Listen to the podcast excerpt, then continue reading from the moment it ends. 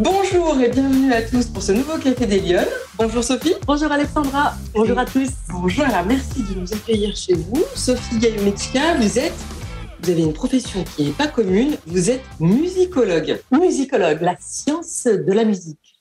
Il faut peut-être aller un petit peu plus loin la comprendre. Voilà, vous allez nous expliquer tout ça ce matin. J'avais envie effectivement de, de découvrir avec vous euh, ce champ d'activité qui est assez singulier euh, et dont on parle peu et qu'on parle effectivement de la place des femmes dans ce dans ce vaste euh, vaste sujet dans ce secteur très spécialisé artistique de la musique en effet. Exactement. Où la femme n'est pas très très bien représentée. Alors voilà vous allez nous en dire plus. Mais d'abord euh, Sophie première question de l'émission. Est-ce que vous êtes une femme engagée? Et pour vous ça veut dire quoi être une femme engagée? L'engagement pour moi est quelque chose de très important L'engagement, c'est quand on est déterminé, quand on a la force de faire quelque chose et puis aussi quand on peut apporter sa petite pierre à l'édifice. Bah, et puis, bien sûr, chacune d'entre nous, on a notre domaine privilégié. Moi, c'est la musique. Et je pense que justement, par la musique, on peut apporter, on peut donner, on peut recevoir et on peut peut-être un peu changer le monde. Donc voilà, c'est un petit peu ma, ma, ma force. d'engagement. oui. Et même si c'est pas politique, c'est avec l'art et avec l'art, je crois qu'on peut faire quelque chose. D'ailleurs, d'ailleurs, le sujet du bac, c'était les pratiques artistiques font-elles le monde? On pourra en reparler. Exactement. Alors vous, justement, qu'est-ce que vous avez l'impression d'apporter euh, à travers cet engagement? Ça, ça, se, ça, se, concrétise comment pour vous? Alors, j'ai plusieurs euh, activités professionnelles en étant musicologue. La plus classique et la plus ancienne, c'est celle de travailler dans les salles de concert pour présenter les concerts au public. Donc, je leur donne des petites clés pour qu'ils puissent, euh, qu'ils viennent en général en amont du concert. Donc, c'est à l'auditorium Maurice Ravel, à l'Opéra de Lyon, à l'Orchestre philharmonique euh, de Strasbourg, l'Orchestre national de Pays de la Loire, les musiciens du Louvre Grenoble. Donc, il y a plusieurs orchestres où j'interviens, où j'intervenais. Et là, euh, le public arrive en avance, il est motivé et puis il se dit d'accord, on va écouter La Mer de Debussy, on va écouter La Valse de Ravel, mais qu'est-ce que ce sont que ces pièces? Donc moi, j'essaie en une demi-heure, trois quarts d'heure, une heure selon les salles, de leur donner euh, des pistes, euh, bien sûr biographiques, avec l'art aussi, les mouvements artistiques qui ont fait que cette pièce a vu le jour, et puis leur donner envie, bien sûr, d'apprécier un peu plus ces, musiques-là. Donc ça, c'est mon premier champ d'action le plus classique. Je fais aussi des conférences musicales pour les associations. Par exemple, avant-hier, j'étais à la ville d'Arcueil, où, qui a reçu Eric Satie pendant 27 ans, l'a logé pendant 27 ans, et puis ils avaient envie, il n'avait jamais fait, de faire une conférence de deux heures sur Eric Satie. Donc là, on est vraiment plongé à la fin du 19e, début du 20e, euh, à l'auberge du Clou, euh, au restaurant à l'auberge du Chat, donc des ambiances un petit peu avec Toulouse-Lautrec, donc avec des diaporamas bien sûr sur les peintres, et puis je montre les caractéristiques de, ce professeur, de ce pardon, de ce compositeur. Et puis un autre champ d'action un petit peu nouveau, c'est le travail en entreprise. Et là, ben, on pourrait se dire, mais qu'est-ce qu'une musicologue pourrait faire en entreprise? Donc là, j'interviens euh, pour des petits déjeuners, euh, business, pour des séminaires, pour des ateliers. Et j'essaie de leur montrer, mais ça on en parlera peut-être un petit peu plus en détail, euh, comment on peut bien apporter de la stratégie en entreprise avec un autre regard, celui d'un regard sur la musique. Alors, musicologue, euh, vous êtes tombée dedans petite. Enfin, comment, comment on dit musicologue C'est pas incroyable. Ah oui, non, je pourrais même dire. En décor, vous avez une contrebasse. voilà. Euh, c'est la contrebasse de votre papa, c'est ça? Oui, c'est la contrebasse de mon père. Euh, la musique a toujours été présente à la maison. Papa a commencé à, à gagner, on peut dire, sa vie, à avoir une carrière avec la musique. C'est grâce à la musique qu'il a pu s'installer. Il a fait de tout, du classique, même de l'opérette, de la variété. Il y avait à l'époque le papa est né en 1930, donc il y avait à l'époque des, des, des, brasseries avec des petits orchestres comme ça qui étaient là, puis les balles, bien sûr, c'est là où il a connu maman. donc la contrebasse, c'est vraiment une histoire de famille. Et puis après, il a eu un autre métier, donc il a délaissé la contrebasse, mais il a toujours, toujours été très proche de la musique en allant énormément aux concerts symphoniques, si bien qu'il a voulu enseigner à, à, ses filles, ou il a essayé d'enseigner à ses filles, de leur montrer un petit peu la fibre qu'il avait lui-même, et ma sœur a fait du piano. Je devais faire du piano et moi j'ai dit non, le violon. Je ne sais pas ah, pourquoi. D'accord. Donc le conservatoire de violon et puis bien sûr beaucoup beaucoup d'écoutes de, concerts. Et puis là, il y a eu un petit un petit drame pour moi personnel, c'est que euh, j'ai loupé mon dernier examen, si bien que j'étais pas hyper bonne. Et quand on n'est pas hyper bonne dans un milieu artistique, c'est quand même un peu difficile. Puis moi, je suis une fille assez avec du caractère, donc si je suis pas au devant de la scène, c'est peut-être un peu plus difficile. Et puis mon professeur de violon m'a dit, mais c'est pas grave, Sophie, tu vas faire musicologie. ah, ok. Mais moi, j'avais jamais prévu de faire musicologie. Je me suis retrouvée avec 90% des étudiants qui allaient être professeurs dans les écoles, les collèges ou les lycées à enseigner la musique. C'est pas du tout ce que je voulais faire. D'accord. Donc, par dépit, j'ai fait musicologie. Et là, j'ai eu le coup de foudre avec l'histoire de la musique, avec l'analyse musicale, avec l'histoire de l'art. Et je me suis dit, qu'est-ce que je fais de ça? Alors, bon, j'aimais aussi un petit peu le commerce. Je me suis dit, bah oui, pourquoi je travaillerais pas dans un festival de musique pour la programmation? Alors, j'ai suivi des cours en auditeur libre, en, en, fac de sciences éco, en fac de droit, pour avoir d'autres. Parce que finalement, ce métier-là n'existait pas beaucoup encore à l'époque. Euh, j'ai quand même fait un management, un, master de management culturel. C'était, j'étais la deuxième promotion. Quand j'ai commencé mes études, en, donc en première année de licence, ça n'existait pas. Et là, j'ai travaillé à l'auditorium euh, du Louvre, à la programmation. Ensuite, je suis venue à Lyon. J'ai travaillé 15 ans à l'Opéra de Lyon. J'ai travaillé auprès du directeur musical. Et c'est là, on m'a dit, bah, Sophie, tu es musicologue, sciences de la musique, tu connais la musique, tu vas nous présenter les spectacles. Voilà, donc j'ai fait des présentations de concerts, des présentations de spectacles dans le théâtre, une petite salle très jolie, euh, très sympathique, où il y a une proximité du public. Et lors de ma première conférence, j'ai eu un énorme coup de foudre. Un coup de foudre avec le public. Parce que finalement, quand on fait une conférence, le nom est un petit peu pompeux, on est dans le don, on a le contact, on est vraiment en synergie. Et là, euh, j'ai trouvé que c'était extraordinaire parce que finalement, c'est un métier fabuleux. J'arrive, les gens sont curieux, sont contents. Et je parle, les gens sont contents, ils ont appris quelque chose. Donc, ça s'est fait comme ça naturellement. J'ai développé ça et maintenant, je suis indépendante. où je travaille un petit peu à droite à gauche et, c'est du grand bonheur. Et alors, c'est une profession. Il y a beaucoup de musicologues en France? Oui, il y a beaucoup de musicologues. Alors, bien sûr, dans les universités euh, qui enseignent aux futurs professeurs dans, dans les collèges ou dans les lycées. Euh, ou les chercheurs, bien sûr, qui écrivent nos beaux bouquins euh, que l'on a sur l'histoire de la musique.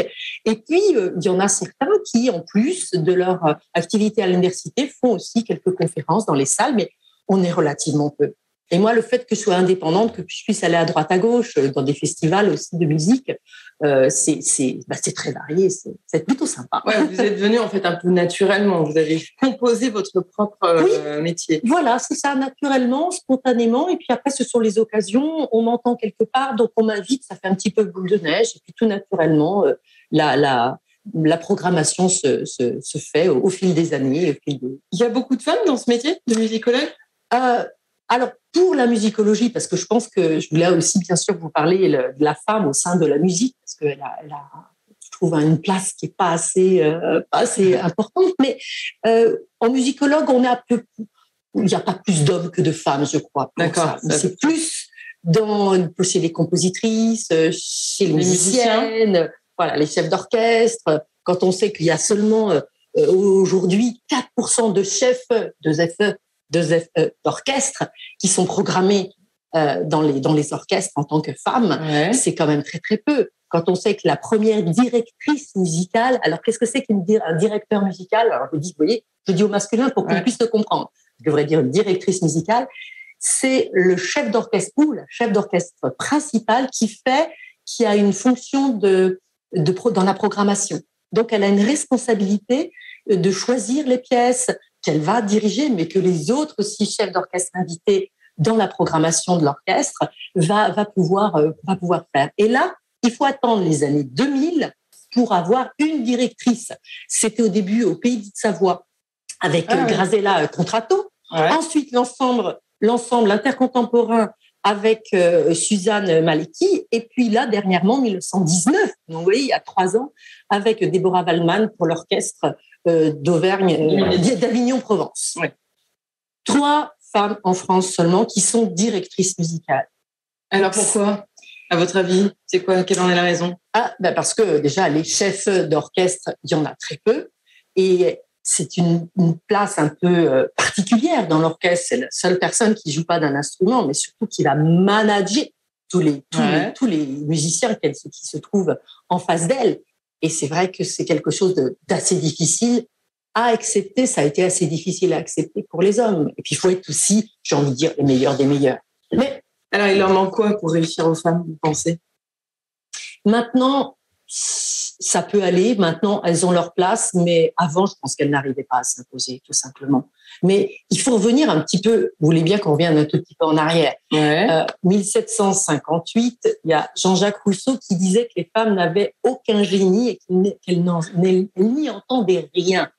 Alors, quand on part de là, que la femme n'avait aucune place, c'est quand même difficile.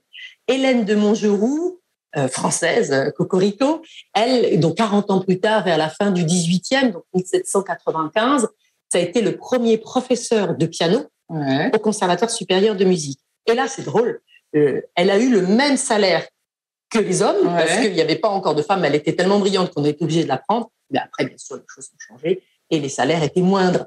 Et puis ensuite, il y a Fanny Mendelssohn, qui, elle, en Allemagne, a dûu attendre la fin de sa vie pour oser contredire son frère. Alors, son frère, on connaît, Félix Mendelssohn, c'est la marche nuptiale. Pam, tim, pam, pam, pam, on connaît bien. Elle, elle était aussi douée que son frère. Mais à partir de 14 ans, déjà, son père lui a dit maintenant, tu vas te préparer à être épouse et à être mère. Donc, elle n'a plus les cours comme elle avait, comme son frère a eu. Et son frère s'est toujours occupé d'elle jusqu'à la fin de sa vie. Et elle, elle a enfin pu dire, ça suffit, maintenant, je veux que mes œuvres soient connues du public et je veux euh, les imprimer. Donc, ça a été assez, assez difficile. Mais Clara Schumann, on connaît Clara Wieck, qui a épousé le grand compositeur Robert Schumann, eh bien, elle a huit, ils ont eu huit enfants, et lui a toujours pensé que sa mission première, c'était d'être mère. Et pourtant, elle, elle a réussi. C'est-à-dire son mari était très malade, euh, donc il a fallu aussi qu'elle subvienne aux besoins du foyer, et elle a été premier professeur, donc ça c'était en, en 78, 1878, premier professeur femme de piano au conservatoire de Francfort. Il y a Lily Boulanger, donc là c'est la française, Cocorico.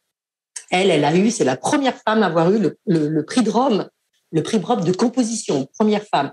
On est en 1913, 1913, alors que le prix de Rome pour la musique existait depuis le début du 19e. Et là d'ailleurs aussi, puisqu'on parle des arts, on parle aussi de la peinture, il faut attendre 1925 pour que la première peintre femme ait le prix de Rome. Donc oui, on est très peu représenté. Alors parfois, comme la reine Victoria par exemple, ou l'impératrice Eugénie, croyez aussi un petit peu.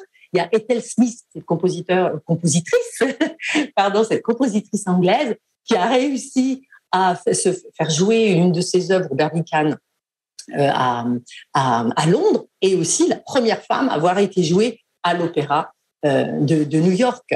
Donc, euh, mais quand même, c'est difficile. Et d'ailleurs, cette femme a été très engagée, c'est une suffragette aussi. Mais il faut avancer, il faut y croire. Ok, on a, on a, on a passé quand même l'étape des pionnières. Aujourd'hui, les choses, elles ont changé, les mentalités, elles ont quand même largement évolué. C'est encore difficile. C'est vrai? C'est encore difficile. Quand on parle à certains musiciens d'orchestre, oui, oui, c'est une femme, ils sont curieux en fait.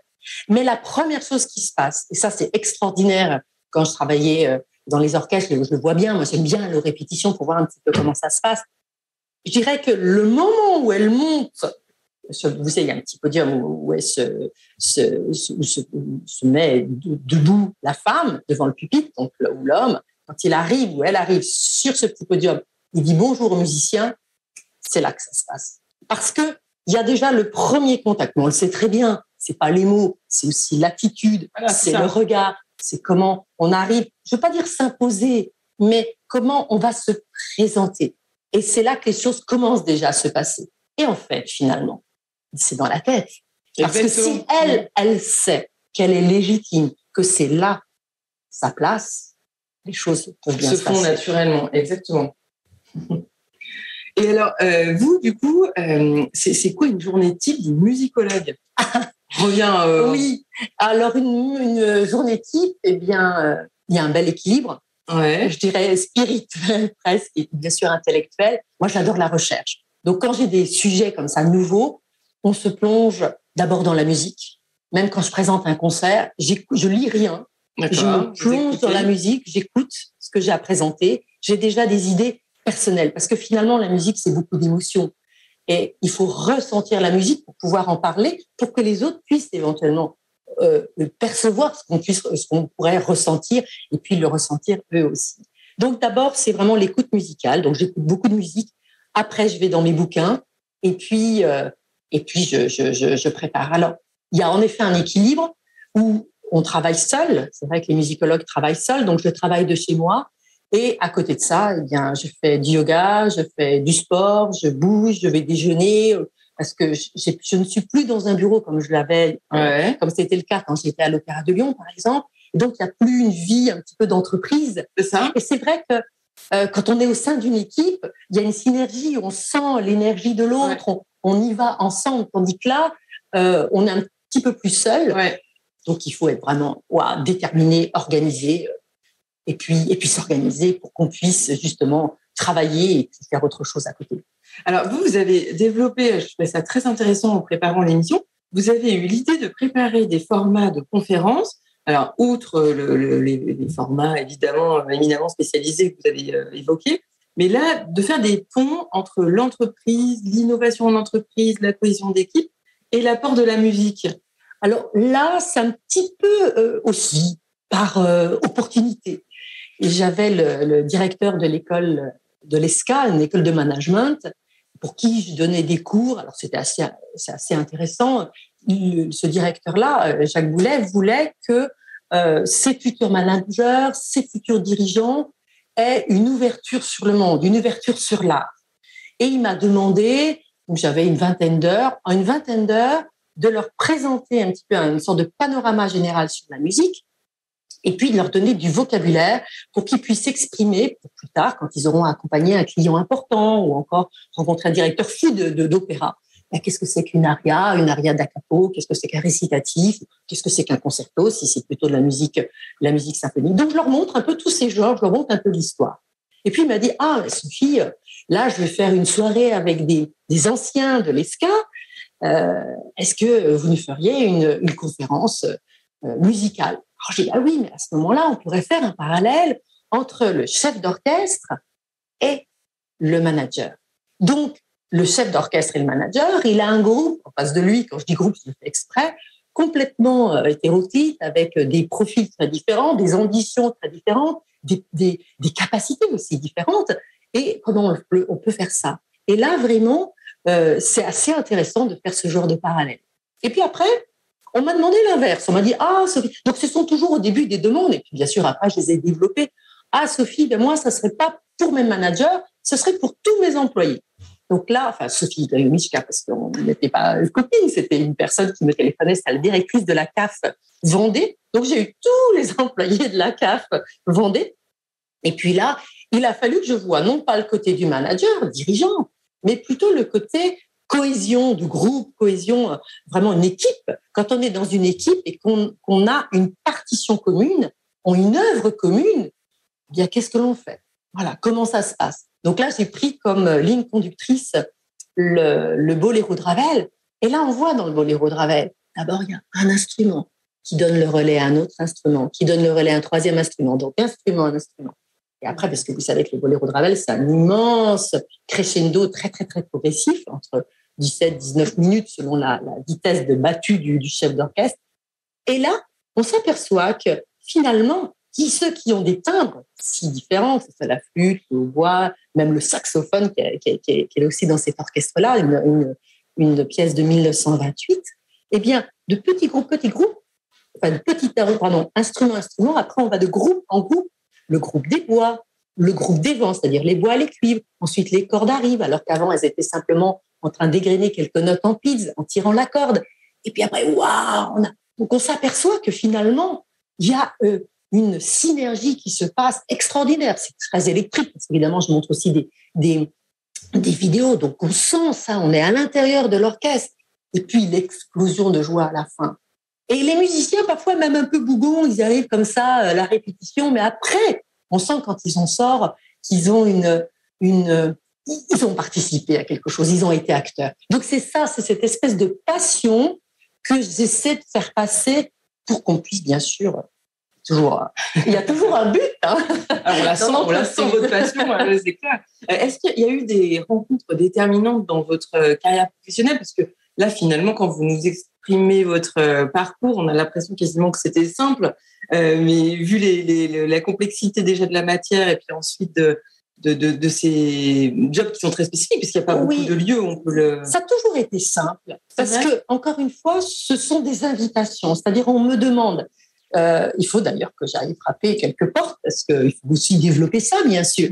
Mais c'était des occasions. Vous parliez d'expérience, de, j'en ai une assez sympathique.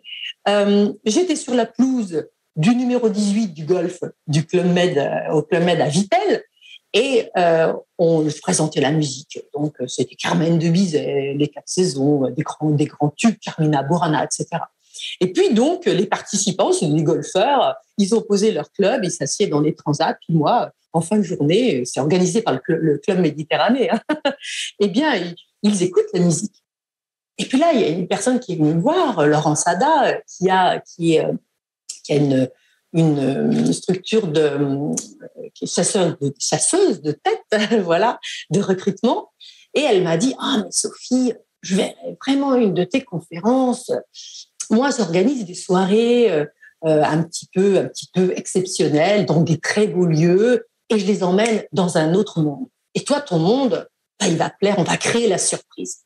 Alors, j'ai bon, très bien. Euh, où est-ce que ça serait? Donc, elle a choisi l'un de ses clients, qui était la maison de haute couture Schiaparelli, place Vendôme. on était dans les, oh, c'était absolument magnifique. L'endroit était superbe. Alors, les clients, c'était les CEO ou les DRH de Vuitton, d'Aloyau, Shiseido, euh, euh, Longchamp, enfin bon, toutes ces des boîtes quand même assez importantes. Ils allaient, ils étaient contents bien sûr d'être reçus chez Schiaparelli. Et puis, je les ai emmenés dans une un, délire musical qui est la symphonie fantastique d'Hector Berlioz, pièce française quand même. On a quand même choisi Cocorico, une pièce française. Et là, leur ai raconté une histoire, l'histoire d'Hector Berlioz qui était fou amoureux d'une d'une comédienne qui répondait pas à ses lettres, donc il a composer la symphonie fantastique. Et à travers cette symphonie, je leur ai fait vivre, finalement, parce que c'est ce que Berlioz nous fait vivre, le, la douleur qu'il avait, l'espoir qu'il avait. La, il est passé un petit peu par tous les caps à travers la musique. Et on entend vraiment presque le cœur battre d'Hector Berlioz pour cette femme. Donc ils ont, waouh, ils ont été un peu surpris. C'était, quelque chose d'assez sympathique. Donc finalement, c'est par des rencontres beaucoup que vous êtes invité à construire et que vous imaginez de nouvelles conférences. Oui, oui, oui, oui, par des rencontres. Vous donneriez quoi euh, comme conseil aux, femmes, aux hommes qui nous écoutent d'ailleurs, euh, qui voudraient, euh, qui s'intéressent à la musicologie et qui se disent, bah tiens, alors ce qu'il faut faire? Je ne sais pas s'ils s'intéressent à la musicologie, mais peut-être qu'ils ont envie d'offrir une sorte de bulle pétillante, de bulle étonnante, enfin quelque chose de nouveau. Et puis, bah, de me faire intervenir, voilà, en, en fin, en fin de, séminaire ou pourquoi pas dans un atelier aussi, puis d'essayer de bah, travailler la stratégie, stratégie d'entreprise différemment.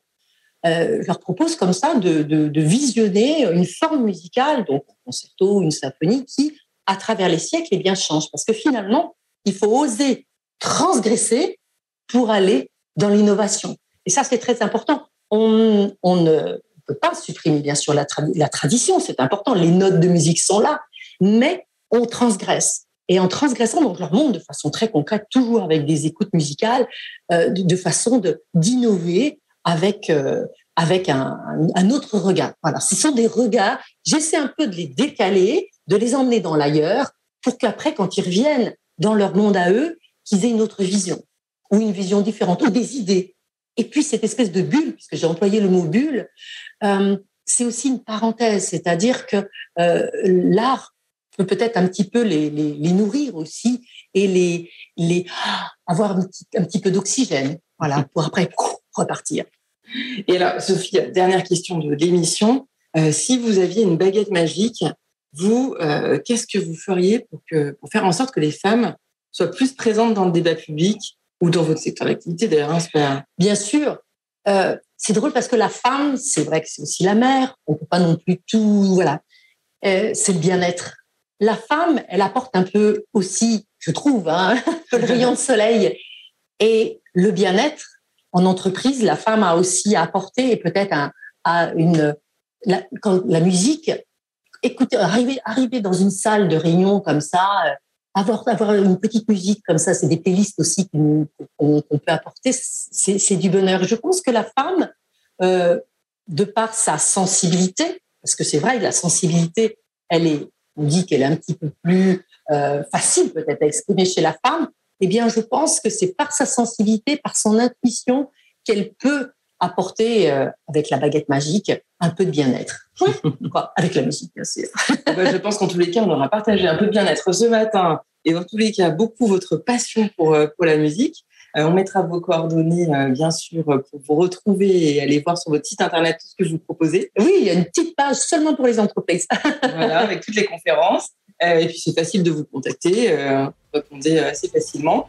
Euh, voilà, j'espère qu'en tous les cas vous avez apprécié ce, ce Café des Lyonnes. Merci de nous avoir reçus chez vous ce Merci matin. Alexandra. Et puis je vous souhaite une bonne semaine et je vous donne rendez-vous la semaine prochaine pour un nouveau Café des Lyonnes. Au revoir. Merci.